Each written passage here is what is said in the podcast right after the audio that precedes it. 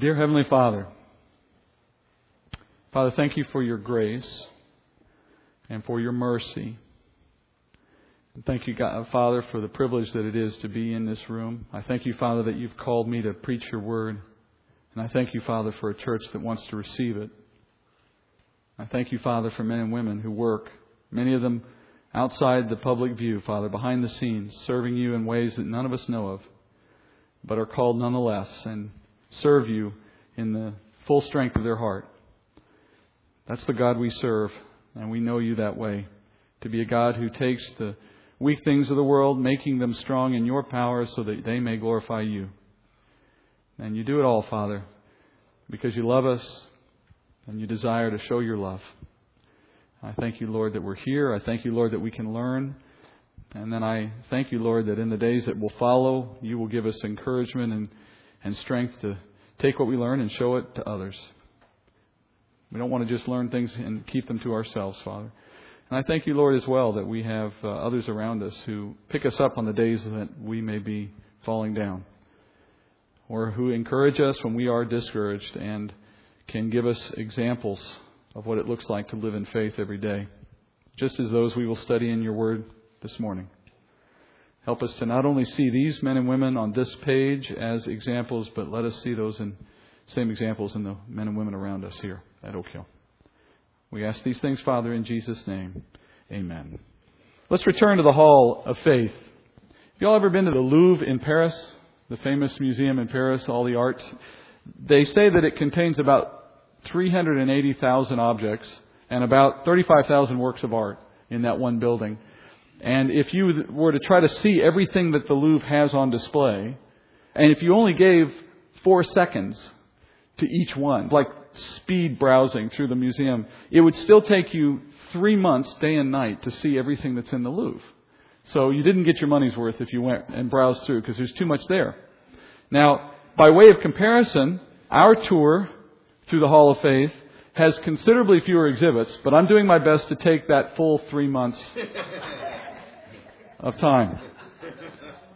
Honestly, how can we not linger over this magnificent collection of examples of faith in action? And no, I'm joking. We won't take 3 months. In fact, we'll be finished with the Hall of Faith by next week. But we should spend the time required to look at each of these people and what they can tell us about living with faith, because as the saying goes, a picture is worth 1,000 words. And each person captured in the Hall of Faith is a picture of faith driving both the thinking and the decision making of just ordinary people who've been called by God to witness to him. And where we are now in verse 20 is finishing up in the patriarchs, the patriarchal period, and following them will come Moses in the Exodus. So we'll look at Moses as well. Last week I read through chapter 11, verse 21, but I didn't really talk to verses 20 and 21. I promised we would do that again today. And those are the examples of Isaac and Jacob. But when I introduced these guys, you may remember as we looked at their forefather Abraham, I mentioned that the writer's emphasis with these three men, Abraham, Isaac, and Jacob, is on their faith and expectation of resurrection. The way they lived with an eye toward resurrection. Let's reread those two verses. Pick up in verse 20. The writer says, "By faith, Isaac blessed Jacob and Esau, even regarding things to come. By faith, Jacob, as he was dying, blessed each of the sons of Joseph and worshiped, leaning on the top of his staff." Well, these are two very brief mentions of lives that were very significant in the Old Testament. Isaac first and then Jacob. Let's begin with Isaac. Isaac's blessing of his sons Jacob and Esau is the focus of verse 20. The writer says that when Isaac was blessing these boys, he was doing so regarding things to come. This is our first exhibit this morning. This is a well-known story. It's the moment when Jacob and Rebekah conspired against their father and husband Isaac to gain the benefit of a blessing that Isaac was determined to bestow upon the wrong son, that is, upon Esau, the one he preferred rather than the one God preferred. This blessing incorporated both the seed promise and the inheritance. If these are words that are foreign to you, again, I would encourage you to go back to Genesis and that part of the book of Genesis and understand it. But in short, this is the promise of the coming seed, that is Messiah, arriving through Judah and so on. But in the early stages, it was passing from Abraham to Isaac, then to Jacob. And it incorporated also the inheritance that God had promised to these men. But Jacob, being the one God had promised, was not the favorite of Isaac. So Isaac was going to try to give his blessing to Esau, the son that God did not want to have it. So knowing this, Rebekah, the mother and wife, conspired with Jacob to find a way to obtain it. And in the end, the blessing went to Jacob, as it should, because of what they did. Now, to the point of why it's mentioned here. When Isaac bestowed his blessing upon Jacob, thinking it was Esau, here's what he said. Verse 28 of Genesis 27, 28. Now, may God give you of the dew of heaven and of the fatness of the earth and an abundance of grain and new wine. May people serve you and nations bow down to you. Be master of your brothers, and may your mother's sons bow down to you. Cursed be those who curse you, and blessed be those who bless you. Now Isaac, speaking to who he thought to be Esau, but actually it was Jacob, he spoke of blessings that God would grant to this son, to whoever inherits the covenant promise. He says things like the fatness of the earth, the abundance of the harvest, or of becoming the chief nation on the earth, of becoming master over the family of God. Later, when Isaac realizes that he had blessed the wrong son because Esau comes to him, and Esau, of course, is very upset at this, Isaac has little left to offer the second son. But what he does say to Esau is this, verses 39 and 40 of that chapter. Then Isaac his father had answered and said to him, Behold, away from the fertility of the earth shall be your dwelling, and away from the dew of heaven from far above. By your sword you shall live, and your brother you shall serve. And it shall come about when you become restless that you will break his yoke from your neck. So look what he said to Esau. Remember, Esau is his favored son. And now he's blessing Esau with his eyes wide open. He is well aware of what has happened, and he's well aware of who he's talking to now. And yet, he acknowledges the reality of what lay in the future for this son. You notice he doesn't turn around and say, well, let's go back, do over, mulligan. I'm going to give you what I was intending to give you from the start. He doesn't do that, does he? He rather says this man, Esau, is going to be denied the blessing of heaven, that he would be a violent man, and that he would have a violent family, and that in the end, his people would live only to serve Israel, though not without rebellion from time to time. And as history plays out, all of this came to pass. In fact, the family that descended from Esau eventually ceases to exist. The Edomites are no longer, according to history. So in both cases, what he said to the first son, not knowing who it was, and what he said to the second son, fully aware of what was going on, in both cases, those pronouncements reflect a life of faith, the writer says. Now, how is that true? Well, Isaac spoke of future events in both cases. He spoke about things that would come as a direct result of God's promises. Isaac knew that the covenant that God had established with him, that was going to pass to the next generation, brought all of these potential blessings. But he also knew it was not a promise that could be divided. It was an all or nothing deal. Some kid was going to receive what God had promised in this covenant, and with it came everything. And by the same token, others in the family could not have what the one designated by God was going to have. That's the nature of this promise that God had issued to Abraham, Isaac, and Jacob. You can't take the promise of God and co-opt it and make it something you want it to be. You can't take something God has said is going to go to one and say, well, you know what, I'm going to cut it up and give it to two. You can't do that. It's not your promise. It's not your inheritance. You don't have the right to do that.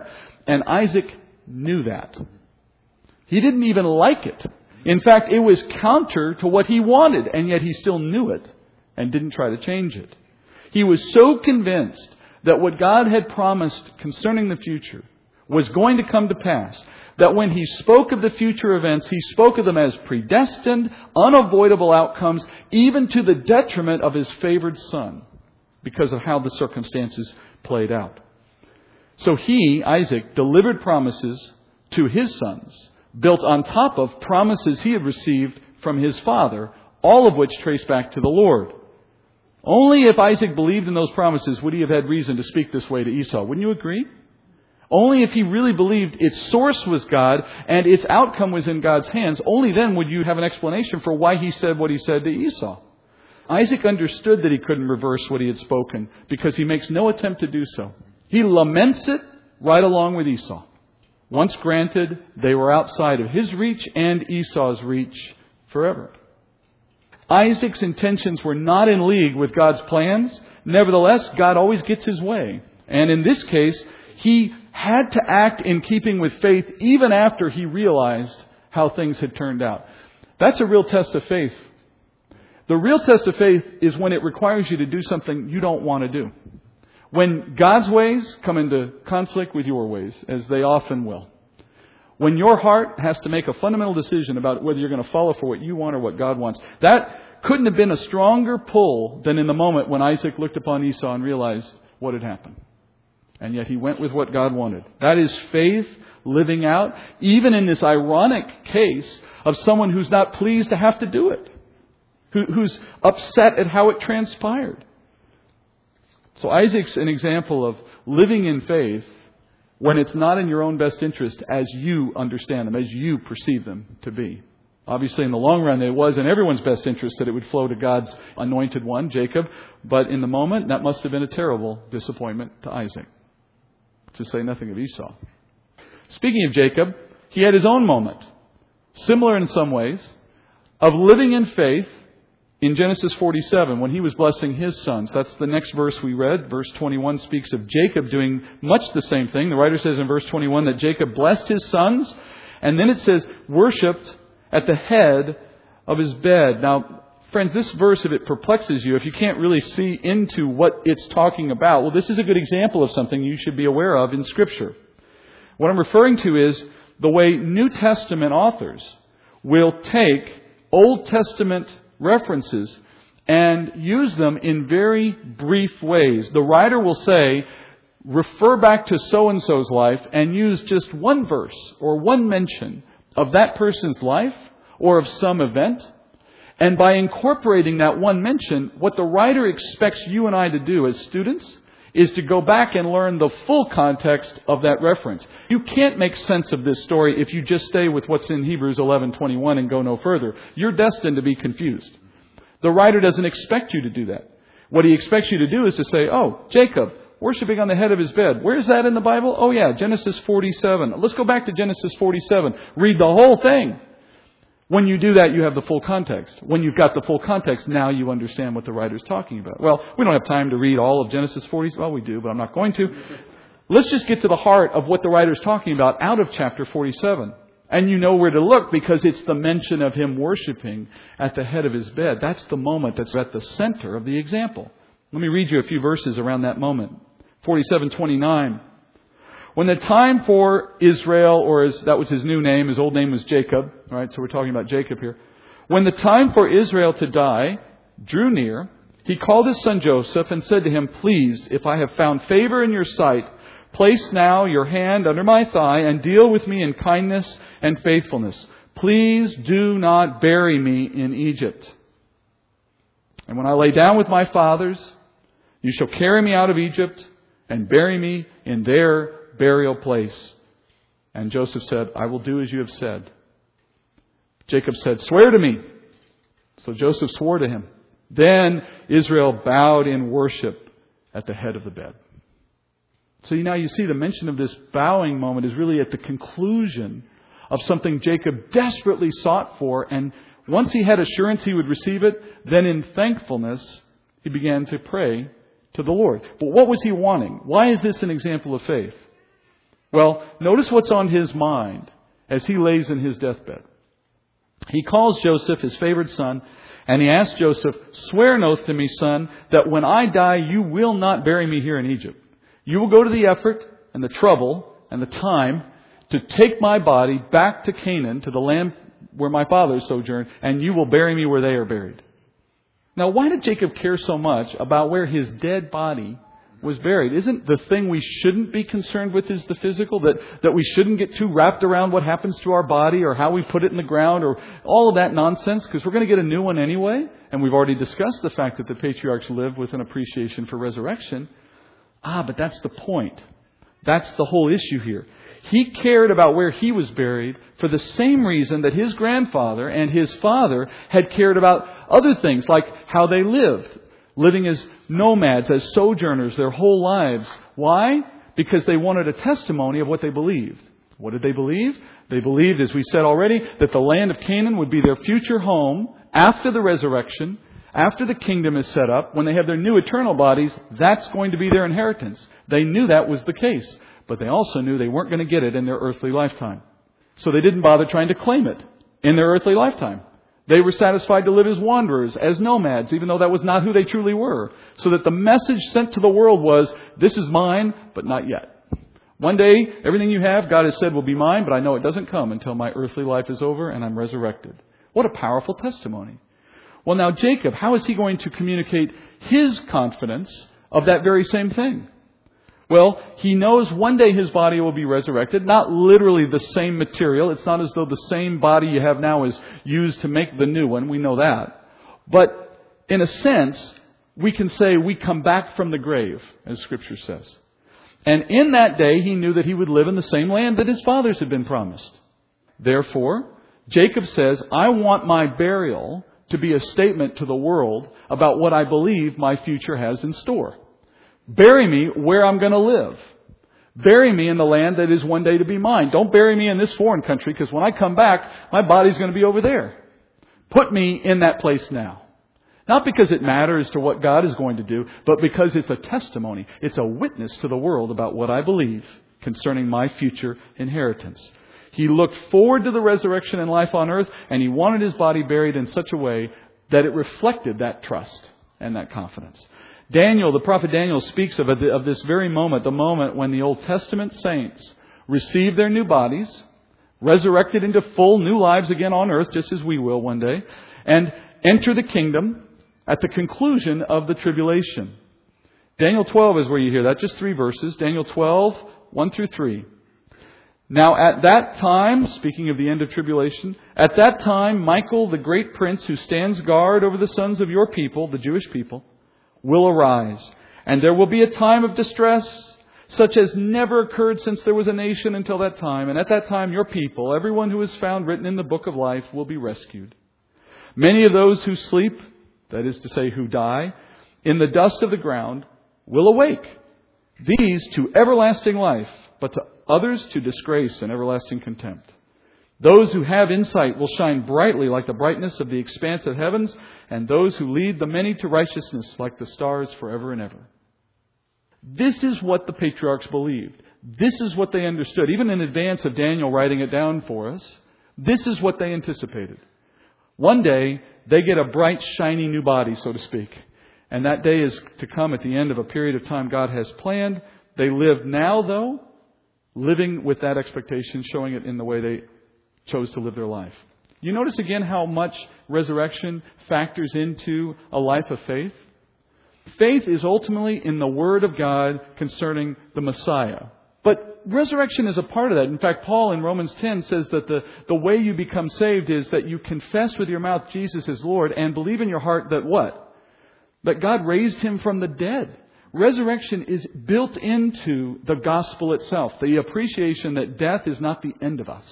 And that because one has conquered death, we can look beyond death to the real future that we all enjoy in a resurrected life. If you are not living with that mindset, I don't mean that every moment of the day is a conversation about resurrection, not necessarily. But if your thought processes, if your outlook on life is not driven by an appreciation that you get a new life, an eternal one, so make the most of the time you have. Focus on what's coming after death. If you live like that, it changes everything. It changes everything. Each time in the life of these patriarchs, it was their belief that the rewards of faith await the resurrection that kept them from running after the wrong things now. It's just that simple. And conversely, by the way, the only reason the prosperity gospel, which is no gospel at all, right? It's a false message. The only reason that has any audience at all is because there are enough Christians out there, untaught in Scripture, who are giving no thought to a resurrected life. All they know is what they can see. And if they don't have what they need now, well, their greatest fear is to die with fewer toys than their neighbor. And that's the sadness of life that comes from not living with eyes for eternity, for an appreciation that it is in the resurrected life that the blessings that were promised will come. Maybe some will come now, but if they do, they're just previews of coming attractions. They're not even the real deal. And we shouldn't get wrapped around it. So we've left behind the patriarchs, and if I had to sum up for a moment what that side of the story of the Hall of Faith is about, it's really on how a view of the resurrection informed every decision these men made, at least the major ones. Now the writer moves to Moses, and he receives the most mentions of faith in this chapter. He and the story of the Exodus around him. Now, if the patriarchs centered on their expectations of resurrection, we're going to shift now, and Moses becomes an example to us of faith's response to persecution.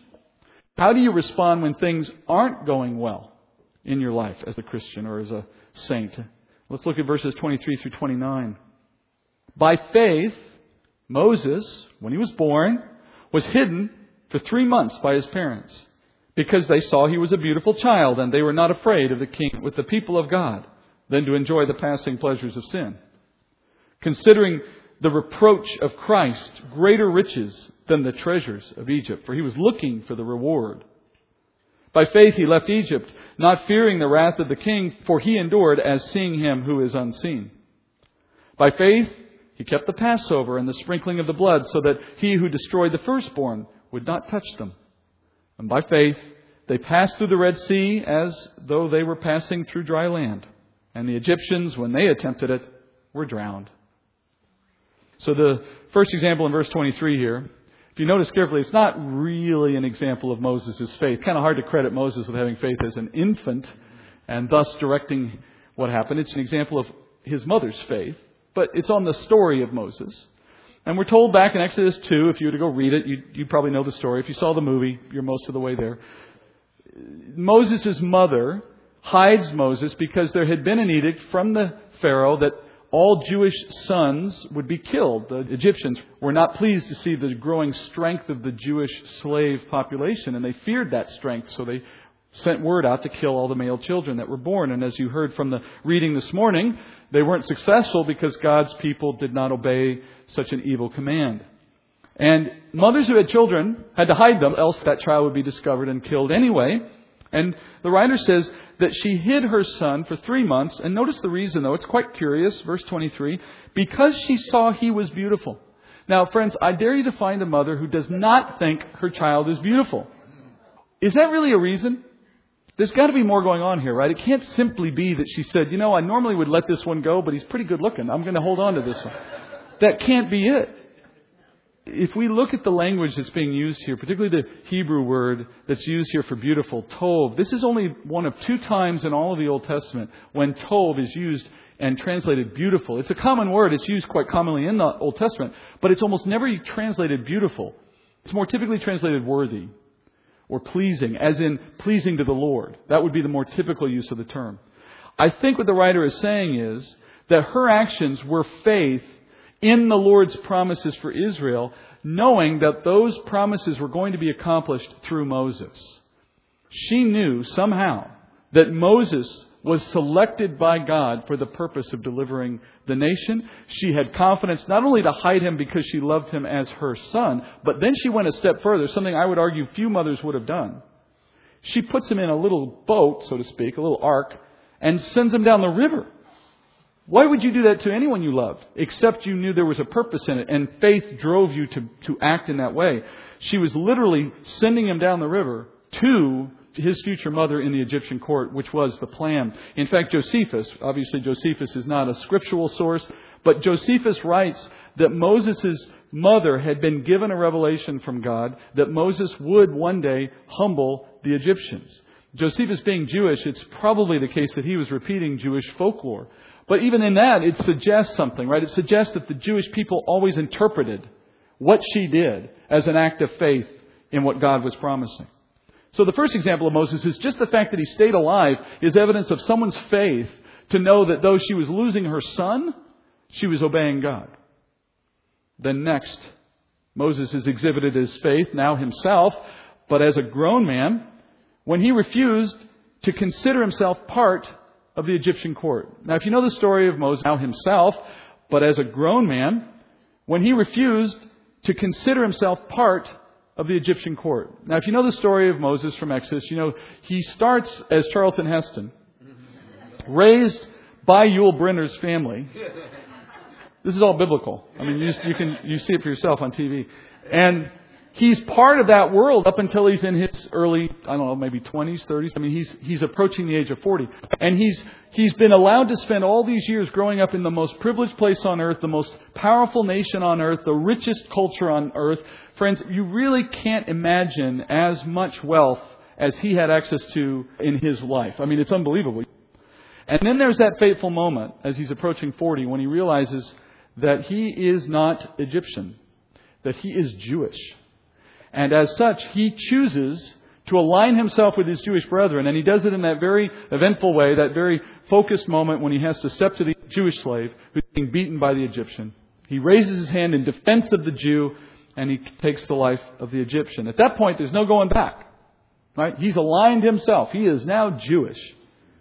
And as the writer explains in verse 25, he set his life on a new and far less comfortable path when he did that.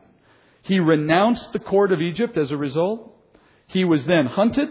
He was in exile. It's interesting, Moses' life is split into thirds. 40 years in the court, 40 years in Midian, 40 years in the desert. Which was the worst? I would tell you the last 40. He goes downhill. In earthly terms, he goes from the court to existence with his father-in-law to on the run with a bunch of stiff-necked people. In place of that temporary fleshly reward of living in Egypt, he chose instead eternal spiritual reward, which he received because he obeyed the Lord.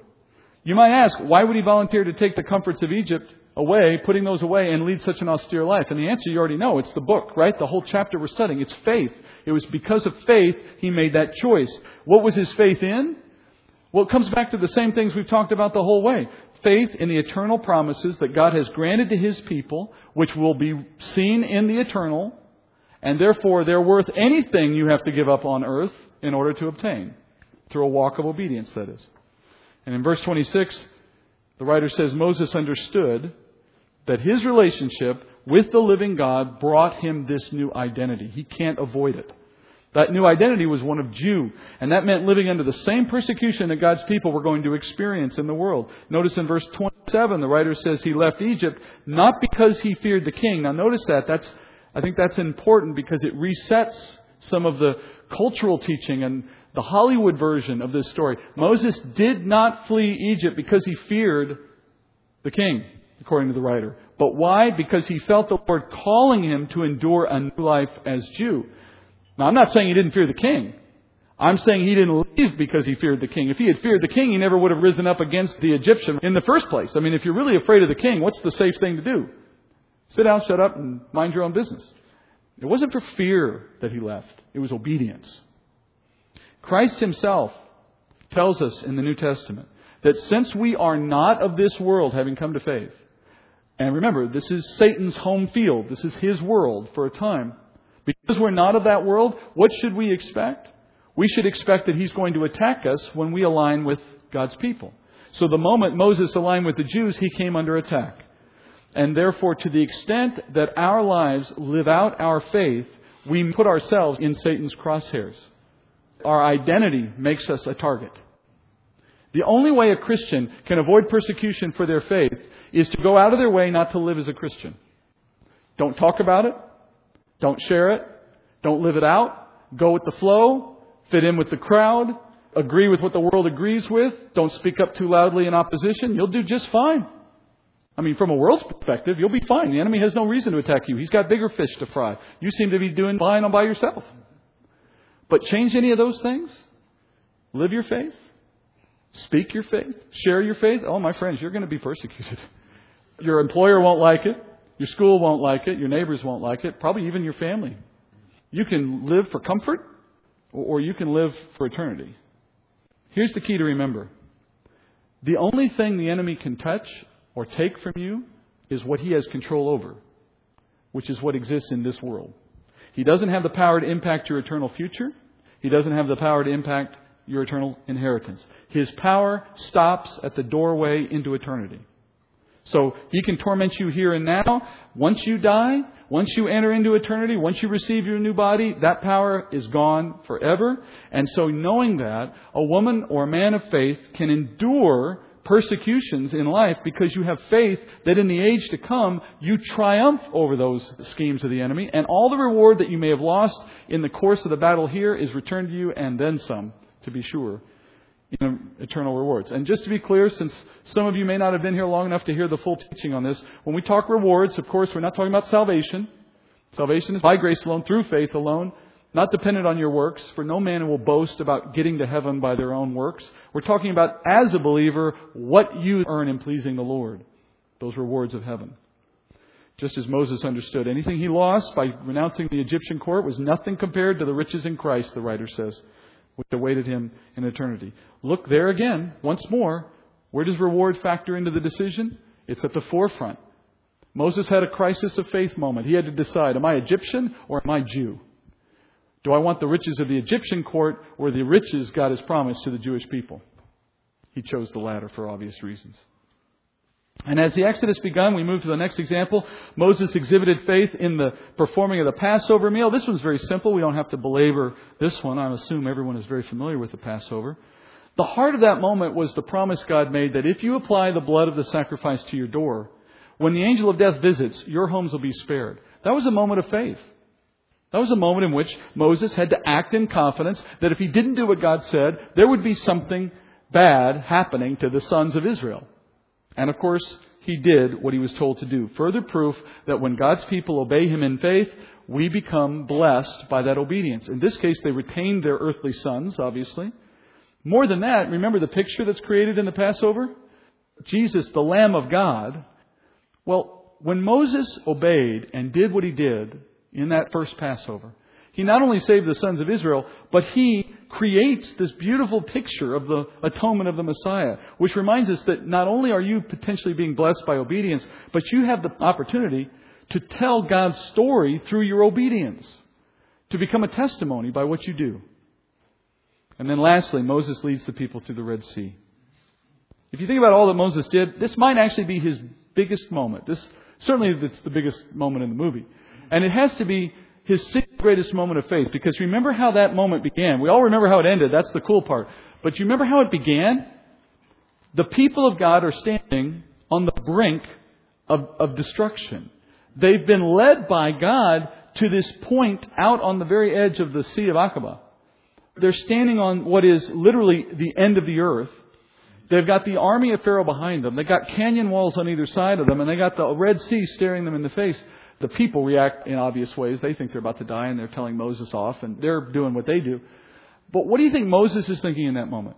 Moses is thinking, did I take a left turn somewhere in the wrong place? Where's the map again, Joshua? Let me see that, They're wondering, maybe for a moment anyway, do I have the people where they're supposed to be? That's how we would think. That's how I think. That's not what Moses says. When you go back to that story in Exodus 14, this is the thing that Moses says to the people at the moment when it's the bleakest. And they're complaining. He says to the people, do not fear. Stand by and see the salvation of the Lord, which he will accomplish for you today. For the Egyptians whom you have seen today, you will never see them again forever. Now, I don't know that he had any special revelation at this moment that the Red Sea was about to part. I don't think he does, because the next thing that happens in this story is he turns to the Lord and says, would you kind of make good on what I just said, please? And the Lord says, well, what are you asking me for? Hold up your staff. There's a little bit of this back and forth that makes you think that he had confidence that God was going to save him. He didn't have a clue how it was going to happen, and he was hoping it was going to happen pretty quick. But he's got at least the expectation of a salvation, doesn't he? And that the enemy would be destroyed, as they certainly were.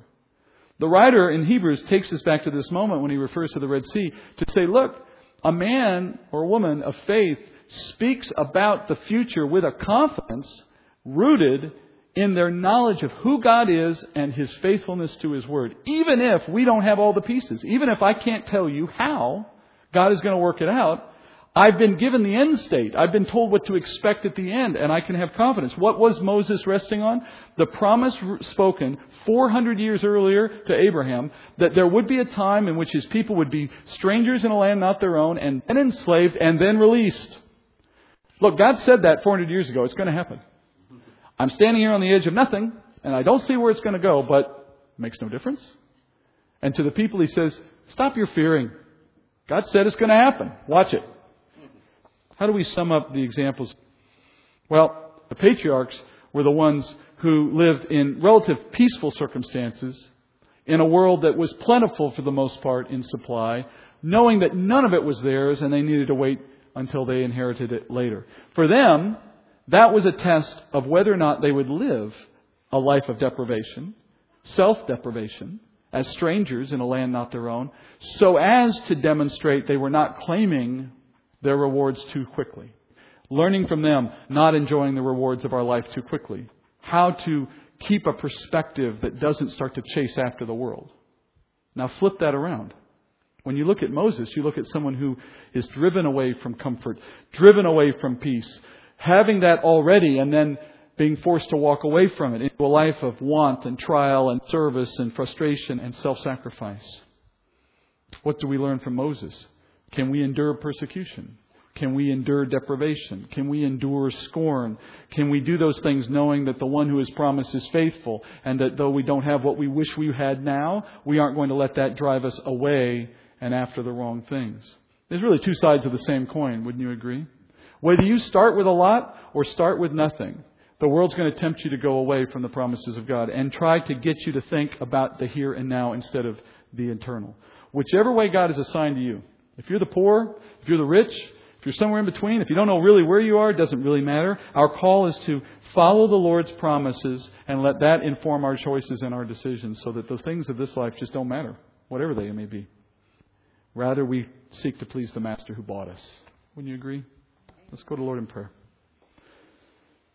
Dear Father, thank you, Lord, for reminding us in your word that we come to serve you and we have a time to do it, and it matters not to us our circumstances.